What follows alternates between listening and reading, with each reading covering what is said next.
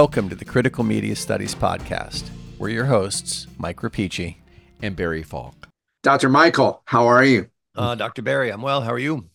I'm doing fine. I'm excited to be talking about, as I always am in our conversations, uh, excited to be talking about um, Evgeny Morozov.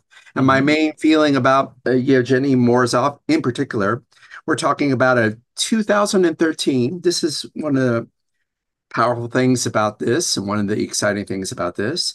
I have just discovered Evgeny Morozov. We're talking about a New Yorker uh, essay that he wrote called Only Disconnect. Uh, and it's from 2013, but I feel it's extremely timely and extremely relevant, whereas so much media theory is kind of immediately invalid after its sell by date, and the sell by date is usually about a Yesterday. month after it's published, right? Um, in this case, we're we're looking at an essay that is almost what is over 10 years old, mm-hmm. and I'm thinking it is extremely relevant uh, to our circumstances and for our purposes, dear Dr. Mike. It's relevant for us in that um, Morozov is taking up an issue or using some similar terms, um, some of the terms that we were bandying about when we were talking about the essay by Romero. Is it Alberto, Alberto Romero? Um, yes. Um, and his essay on the need for radical boredom or the need for boredom uh, or the need to avoid, put it more positively, the need to avoid the lure of distraction that's offered constantly by our media devices. And um, in this 2013 essay, Morozov raises a lot of the same questions and issues and also proffers a similar, a kind of similar solution to the problem of the issue of media distraction that Romero contemplates. But I would say that he frames the problem uh, in a more congenial way and in a way I think is more. Pra- Here's what I really like about him I find it a more practical solution to the problem of constant media distraction than the, the solution that Romero offers. Uh, I'm going to let you talk now, but I can be more explicit about what curious. Morozov is doing. Before we jump we in, can talk about the essay in general. Before we jump in, I want you to explain, let's jump in. I, well, yeah. no, before or let's not jump in. We're we're going to want to know hindered. why. Did you say you feel like this was a more practical take? Hell yes, because I think it's more practical in one sense. In more practical in that, well, I'm going to partly get into the the, the business of describing uh, describing um, essay, but we can return to it and fill in the picture. But I'll try and answer your question directly by sort of, you know, jumping ahead a little bit and saying what Morozov, ta- trying to paraphrase or summarize what Morozov talks about. So Morozov is interested in this question of um, he worries, like Romero does, about the the enticements of the internet and the many distractions and pleasures, the pleasurable distractions that the media, the internet offers us, he is concerned, like Romero was, that if we make too much avail of it, that we're going to be stupid. We're going to mm-hmm. get we're going to be perpetually distracted and no longer shades of Bernard Stiegler, shades of a lot of people we read, no longer able to think because we're always on the media turntable, whirlwind, whatever. Right. Because because we're constantly chasing our own pleasure. Now, Romero, you'll remember, uh, says we got to be willing to sit still in our room, and he quotes Pascal saying, like mm-hmm. sometimes we just have to sit still in our room. And Romero says we got to embrace boredom. And I think I, re- as I recall, our last episode, we were trying to think of ways in which we could, we were trying to paint that as a positive picture because paint that in a positive paint. Let me start again. We're trying to think of a positive way to frame Romero's solution to the problem of media distraction, constant internet distraction. And we were trying to um, think of ways in which we could think of boredom, Mhm. not something that anyone wants to embrace.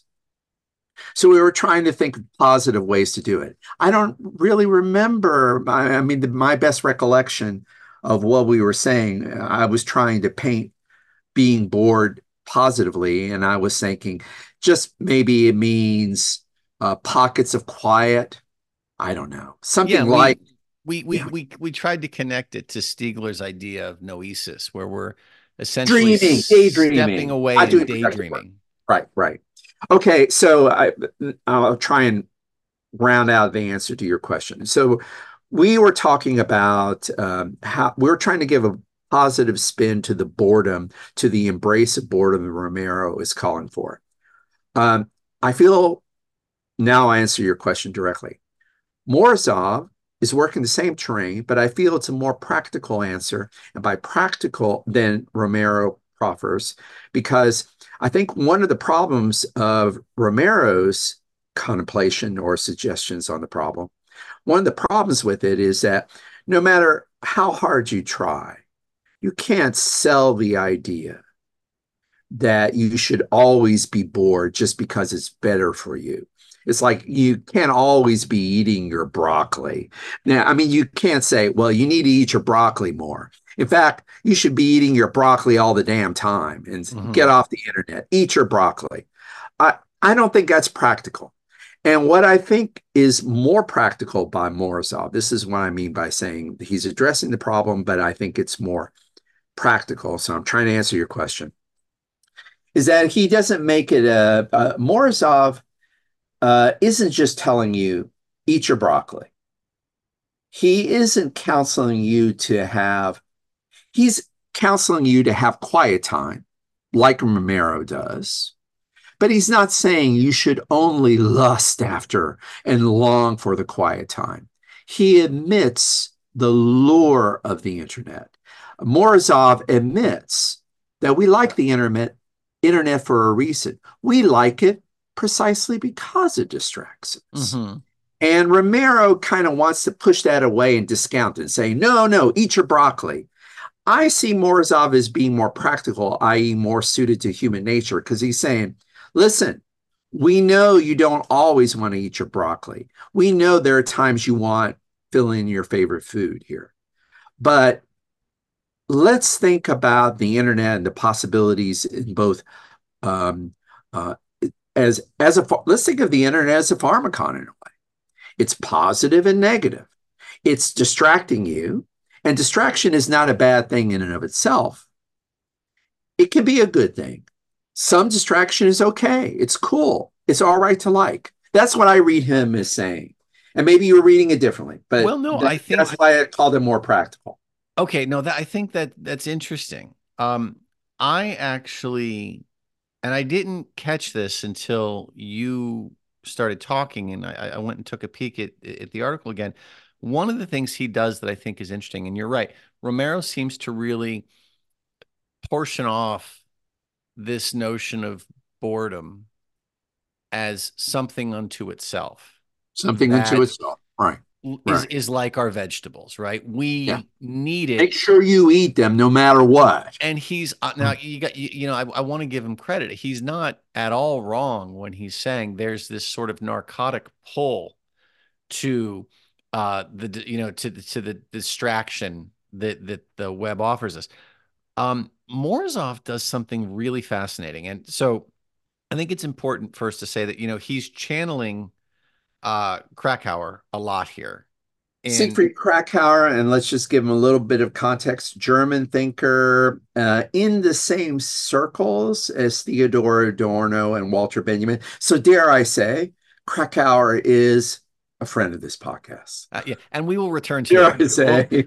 we'll we'll return to him in short order. But um, so to to summarize very briefly, he talks about Kracauer's article arguing that back in the 20s, people were overstimulated and suffering from or worried about being Worried about that- that- but- but really, a, a, a frighteningly astute observation of the uh, what we say maybe the limits of attention and the uh, you know the the consequences perhaps of exceeding those limits. But um, there's an interesting moment. Uh, I'd say about two thirds of the way through this essay, and I want to read this actually because I think that Morozov hits kind of something really interesting that I, I I missed it the first time, but he's talking about um the the train and the, here let me let me just let, let me jump into this okay um for what is modernity if not a collection of pockets of silence and distraction? Consider the amtrak train. Yes we get wi-fi but we also get the quiet car. And is there a more beloved and trusted american institution today than the quiet car? And he goes on a little bit later and he says the idea that trains can be places of sacred disconnection would puzzle Flaubert. This shouldn't detract us from cultivating our own gardens of connection or disconnection. This would invariably involve creating zones that run on different rules of media engagement. So here he's really talking not about this isn't throw the baby out with the bathwater, right? This is like, look, no. we just need and it to isn't be... only eat your vet isn't only eat your broccoli and get used to broccoli. Make sure you eat it. No, he's he, he's being mindful that maybe there are better ways of engaging. But this is yeah. so you, you skip for a little bit. He says these gardens won't be built until we stop treating boredom and distraction as somehow at odds with each other. There you go. That's and that was fascinating to me. Kracauer, yeah. for one, never did. As much as he favored radical boredom, he neither disdained, uh, right. excuse me, he disdained neither modern technologies nor the masses with their penchant for dance, travel, and slapstick films. On the contrary, all these diversions, he thought, could help sabotage modernity's efforts to shove people, quote, right into an everyday life that turns them into henchmen of the technological excesses. So, you know, to me, what's really fascinating about this is that he has married this idea of boredom and distraction, right? Leveraged differently as a means of combating the very thing that a different version of boredom and distraction Absolutely right. That's a key point. That's a key, key point.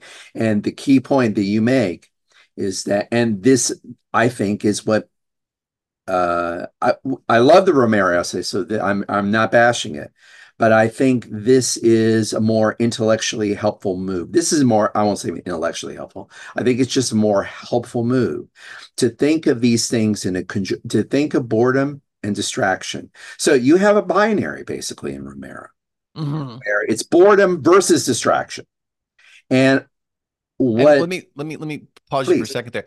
The idea there, I think, is that distraction is all encompassing and is right, right, this right. this sort of vapid pursuit, right? It's it's hollow.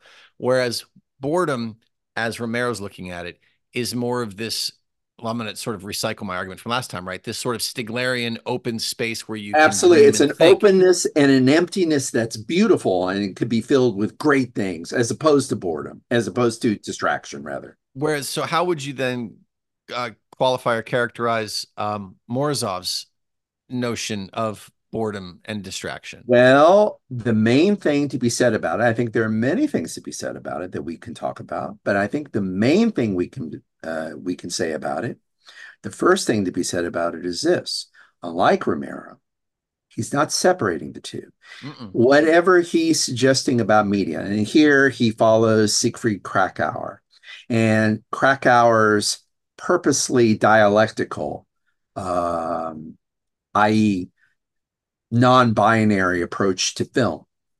Film both distracts you and um, allows you what's the opposite of distraction? Allows you a place for being idle. Being idle. Right, right. Um, in a productive way, idleness mm-hmm. in a productive way. So, in the same way that Kracauer refuses to think about the new media of his day, film, in a binary way. It's all good or all bad. Um, is refusing categorically to separate the pole, one pole, the pole of distraction, from the pole of boredom. Instead, he's thinking, he's urging us to think of, as Kracauer did, to think of to think in terms of a media environment or ecology that encompasses both poles of the spectrum. And Mhm. that I think is what I was saying is both more practical, but I think is even more intellectually flexible. I, I just think it's a better move overall than what Romero finally counsels us to do. So I'm I, I have um one more question about this Sure. because it seems that the answer here, as Morozov is putting it, is look, it's not that these new media are inherently bad. Bad. You're just Right. using them in a way that prejudices them to One pole over another. yes. So That's it. it And that's the problem, right? Well, right. So it would be easy to take that one step further and say, look, it's not being plugged in that's the problem. It's the nature of that being plugged in, which needs to be reconsidered. And I think he's very good at leaving room for this argument to sort of take hmm. root. So why is he called this essay only disconnect? Because Well, he, he Because have that- sacrifice. Oh, go ahead. No, I'm I was just saying because that seems at odd. Like you know, when, when you look at this, the you, know what you you know we're talking about new media here, right? And we're saying okay, and this is uh, an article essentially on the the value of boredom, uh, radical boredom, right, and radical distraction. And so it's easy to sort of terminologically jump to conclusions and say, okay, look, we have to kill the machines. We have to go live Right, right. you know, on our back and stare at the sky. That I, I'm curious as to how, and uh, um, you know, by the way, I, I did not mean this as a gotcha question. I'm literally looking down at this. I'm like, No, wow. I mean, I think I have the answer to it. I- Uh, I'd love to hear yeah, it I don't, I don't feel it's gotcha. okay, no, uh, because I'm, I'm not trying to do that. I'm, But, I, but I, but go ahead. I'm sorry. so uh, why, why only disconnect? Like, what is it that we are disconnecting from? If it's a question of the nature of the engagement, not the engagement itself. Well, I said I have the answer to this, and maybe I don't, but I suspect that what happened is this. The title is not dialectical because the title title is referring uh, to E.M. Forster to Howard's End. The main the main motif in Howard's End is that the characters strive, uh, the best characters, you know, the protagonists of Howard's End, um, they're always urging us to connect. And the narrator even says, only connect. That becomes a slogan of Howard's End. So he's making a pun. He's saying, instead of Forster's only connect, and that way leads to mental happiness, he's saying only disconnect. So, but, uh, but he, let me finish the, the, um, finish the point. I think he sacrificed. So he's, it's a funny nod to E.M. Forster, but it doesn't do justice for his argument because his argument is not only disconnect. Okay. His argument, it, and like you say, the title is at odds with the essay that follows because the essay is smart. And, and in fact, it, the whole essay is at odds with the title because he immediately he immediately cites Kracauer, and Mhm. Kracauer's whole thing is to not disconnect, but to connect to media, to connect to films. Don't be afraid of films. Mhm. So, all, so the whole essay is at odds with the title, but I think he just wanted to make a joke. Oh, I don't. I don't like not getting the joke. Okay. Oh well, it's not a big deal. It's not No, a big deal. no, I'm, I'm- just I'm- saying. I think that, and I may be wrong, but I think that's what's going on there. Is that the title? The title is simplistic, and the essay we're admiring it for not being simplistic. So let me let me ask you one more uh, question in the same vein because this is how he Mhm. he he wraps his Mhm. argument up here, and I think that Mhm. this this was the question for me. He he he says both radical boredom and radical distraction, and I take those to be Kracauer's terms, Mhm. um, can get us closer to such quote authentic rapture within the into, the inauthentic domain. Uh, he says the trick is to honor and celebrate both of them and not settle for their tepid, mediocre versions. So we understand that the what what seem to be at opposite ends of the pole here, boredom and distraction, are really just you know on the same coin, right? They're not the they're not point. oppositional right, here. Right, right, Um, right. So, but there is a difference between the radical version of these and their tepid, mediocre versions. And I'm wondering because I don't get a sense here that Morozov gives us really any indication of where he draws that line between something radical and something mediocre. And, you know, Mm-hmm. to me, the distinction would necessarily lie in two places, right? One, are we properly oriented to media in a way that avoids being tepid and mediocre? So, have we managed to align ourselves with these media in a way that helps us to do something positive, right? To yield uh, positive, productive boredom as opposed to this sort of empty, stagnant plate, right? Um, but but also, I, I have to feel like this has something to do with the nature of our engagement, not just the the Mm-hmm. nature of our connection, but how we actually. Because to me, right, like just being outside of something, Mm-hmm. but being fully inert, that cannot be radical, right? That if you're just a, a, a bump on a log, so to speak, right? There's nothing radical about that. You're just you're, you're taking up space. I mean, I don't take a whole lot of difference between that and staring at the the worst, you know, that, that YouTube has to offer. So to me, it has to do not just with how we're aligned, but also the nature of our engagements once we're aligned properly. I don't know Hmm. where that is though. You know what, like because it's t- because the second we start to attach value to that, I, I I have a hard time seeing that as boredom or distraction. I'm wondering how you understand that. Hmm. A couple things here. You know, I, I let before I answer that directly, I I re, we probably should say something about we're late in the game on this, but maybe it's worth sort of This is good podcast. something about Morozov, like where he's coming from. Okay. I mean, I, I just know some basic things, and maybe uh, let me use that as a kind of uh, way of sort of prefacing the answer. I'm sorry. Sure, sure. Go ahead. Okay. Um, uh, so just to sort of orient listeners who may not be aware of Morozov, and I was I was one of those people who wasn't aware of Morozov until Michael pointed me out. But um, I think this is pertinent because I find his position as articulated in this essay a little bit at odds with his other work and where he comes from. So um, Morozov is from Belarus and he kind of made a name for himself. Um, you were talking about the the book you're familiar with, uh, Michael. Mhm.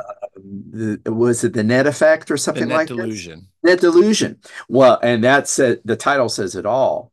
Um, his basic first strike in in media theory was like against the people who said, you know, the only thing you need in Belarus, you know, the only thing China needs right now is a good Google washing or a good Google whacking. As soon as they get the internet, as soon as uh, uh, as soon as they get the internet, there's going to be a revolution in China. As soon as Google gets behind, uh, you know, the I don't know, uh, penetrates China's barriers, everything is going to be different. And the same thing in the former Soviet Union.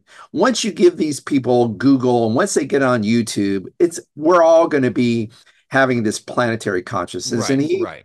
eh, like so he his first intervention is the net isn't all that. The net isn't all that. Chances are, you know, in fact, not chances are, what he saw on the ground in Belarus, that's why I bring it up. Mhm. What he saw on the ground in Belarus is that you can give people internet devices and access to platforms. But what they tend to do is sort of replicate the most mundane kinds of behavior Right, and right. interactions and things. Okay. So it's kind of interesting. So given that that's his that's what you know how he made his name in media theory this sort of dissenting argument to th- this idea that technology is always empowering and always you know enabling and always enables democratic uh, decision making and processes. It's kind of interesting that this isn't just a dig at the internet right? So getting back now to a more direct answer to your question um, I, I find it interesting that he isn't saying uh, get off the internet and only go to safe spaces, but that he kind of likes the fact that the internet distracts us to no purpose, gives us entertainment that is quote unquote mindless. Mm-hmm. I mean, he kind of says that's a that's part of modernity. For him, the experience of being modern, and he's using that term in the same way that somebody like Walter Benjamin or Siegfried Kracauer would use it, like part of modernity writ large, but more specifically, um, is thinking about our particular moment of digital modernity, and he's saying the same thing that Kracauer said in regard to film. Uh, don't be afraid of film. It has some positive things, it has some negative things. Make sure that you use it along with other things. Um, so, okay, now let me allow me a quick answer. Now I, I was digressive. No, no, no. Allow me a quick was, answer to your uh, a quick answer to your question about what's he on about in terms of degrees of um, you know how do you how do you characterize or distinguish radical boredom from tepid boredom or mm-hmm. racket, ra, ra, uh, radical distraction from bad distraction or dead, deadening distraction well okay i'm going to skirt the question uh, a little bit by saying I don't know if I have an answer to that, and I don't think Morozov makes it clear. But working in the same passage that you read from, I want to read another sentence. Pick up where you left off. And here I think he does give a good Kracauer inspired answer to your question. So a little bit later on, not not too far from where you were reading, Michael, uh, he says this and and I I like the fact that he uses he's enlisting Kracauer. I like you know this is worth saying. I like the fact that even though he's talking about digital culture and he's very concerned about digital culture, he quotes Kracauer with respect and that he feels that there's something to be learned by these older about from these older media critics who are talking about the new media of their day. So I, I like that aspect of his essay as well. But anyway, he quotes, I'll read now, I'll just read briefly this one sentence here. Kracauer wrote a celebrated essay on the distracting potential of the cinema. But it's in his essay on travel and dance that reaffirms the need to create diverse pockets of experience Kracauer saw travel and dance as strategies to suspend the growing rationalization of modern life. And now I promise I'll quit talking, but I'll I'll sum up uh, now an answer to your question, and hopefully will be fairly concise, at least in my terms, um, at least concise as far as Barry Falk gets. so I don't think he gives a good answer to your question about the degrees of boredom and um, distraction that we should be striving. I, I don't know if he provides a good answer to your excellent question, but I think he does answer your question elsewhere in his this second invocation of Kracauer, which is very much in keeping with this idea of media ecologies and media environmentalism that he wants to.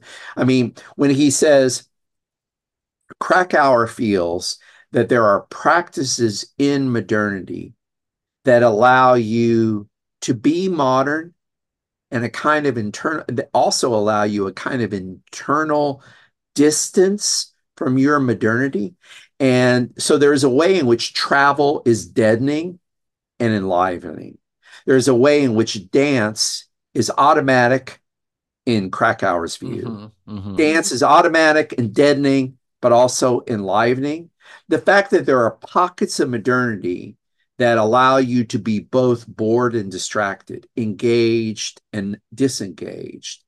Um, that that's what you should be searching for. So to me, I think that's the real answer, the real solution. Not this idea of like there are degrees of boredom and distraction. No, I think I, I, th- I think your answer was actually profoundly helpful to me because as I'm thinking about it, you know, and the more we talk about it, the more that this essay and this argument really do become profoundly pragmatic and not at all dogmatic, right? He's not saying good, bad. Um, you know, he, he he's not offering specific direction. I think what he's looking at here is, hey, you know, there are multiple ways to engage with new media, right? Some of them are cat videos on YouTube, and that's a thing, and that's a thing you can do, and that is, I, I would, I'm, I'm, I'm guessing here that that probably constitutes tepid boredom or tepid distraction, and they don't necessarily need to be different, right? Because again, this is going to be largely contextual. But I think what he's also looking at is that, hey, you know, these notions of boredom and distraction, like the internet itself, are really idiosyncratic. And Yeah, I yeah, think yeah, yeah, I yeah, and yeah, I yeah, think that this nature, the nature of this argument is basically saying, look, the answer that I'm about to give here is not the same for you and for me, but Right, right, certainly right, you, right. c- but certainly you can do better than cat videos. Whatever that is for you, that's what you should like be that. doing. That I think is what he would call radical. Like there's nothing inherently, and this is unsatisfying in a way, but I think it's right. There's nothing inherently right or wrong or good or bad because it depends on what your personal, you know, what what what your ideology is. Where are you? Well, that is in keeping with the strategy that he's advocating that we like, which hmm is he's not saying what you're, I like what you're saying a lot because you're saying he's asking us to be able to pivot and modulate and be, you know, embrace different kinds of things for our, to create our media environment. And that's in keeping with what we seem to like about the essay, which is it's not a question of either or. Let's be hmm bored or let's be, you know, distracted. Well, I think I think, and it's been a long time since I read The Net Delusion. Um, but you know, to me, I think that he was pushing back a bit against this idea that, you know, the Arab Spring was created by Twitter and Very and much and so. and and so. that that the internet is going to revolutionize and democratize Right. everything. Yeah. I think he's Yeah. probably looking at saying, look, it's a tool, and tool. ultimately what Right. you should do is something interesting with it. That can be radical versus Right. you know, Right. um, the the stuff that's just d distracting but not productive in some way. And let me linger on what you just said or elaborate on something you just said right here because it's a kind of key point. Uh, I and I think this tells us a lot about Morozov's general approach to media. And it is one of the things I like about his writing and why I want to read more about him. Um, he really is a great demystifier of the claims that kind of the countercultural claims that lingered a lot. Uh, this idea that just to get on the internet is going to be a revolution. You know, it's going to be a crazy, we're going to be one step closer to a new step in human evolution just by logging on. You hmm know, some of the exaggerated claims um, that were kind of par for the course about 10, 20 years ago in the uh, days of, you know, in the Steve Jobs era and things like this, you know, where this sense of what, you just get a computer and then the world will be different and better. Um, and then that argument kind of resurfaced again uh, with the collapse of the Soviet Union, or gained a new kind of edge in the, with the collapse of the Soviet Union and with the Arab Spring, uh, with the example of the Arab Spring.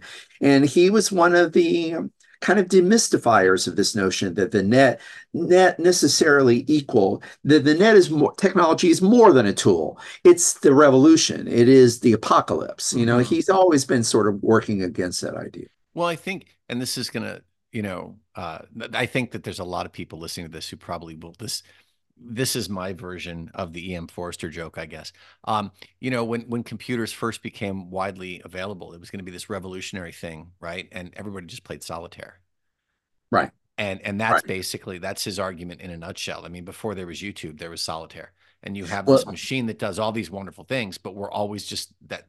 I'm, I'm gonna I'm gonna absolutely squander the opportunity because that's what we do, and so I think that's what he's calling for. He made a similar. I was watching a documentary, and I don't remember the name of it, but there's a YouTube documentary that he did for Dutch television. hmm I, I haven't finished watching it, but I'm reminded of what you just said. His specific example from Belarus is he said, you know, the first thing that maybe everybody is going to do when they get the internet is they'll look for porn. Hmm It, there's hmm an assumption, and let me let me give you the best, the bit, the better, the whole context of the argument because it, it does tell you a lot about his art. You know, it tells you a lot about his uh, um, his take on the on media and why I think it's kind of refreshing. So, what he's arguing against is the assumption that the first thing that will happen if you give the internet to, in his example, he was talking about uh, former Soviet republics. And he was saying that there's an assumption that Westerners have um, that the first thing that will happen is that they'll start, they'll immediately start searching for human rights violations. Right. right. And that they will first, you know, they'll find out more about democracy. The first thing that will happen uh, is that they'll they'll start, you know, violating. Okay, well, how is my government violating human rights? What are the human rights violations around me? And uh, um, how can I find out more about American democracy? And he's saying, well, the reality is probably everybody is looking at cat videos or porn. That's the first thing they're going to end up doing. Yeah, that's fine. So, yeah.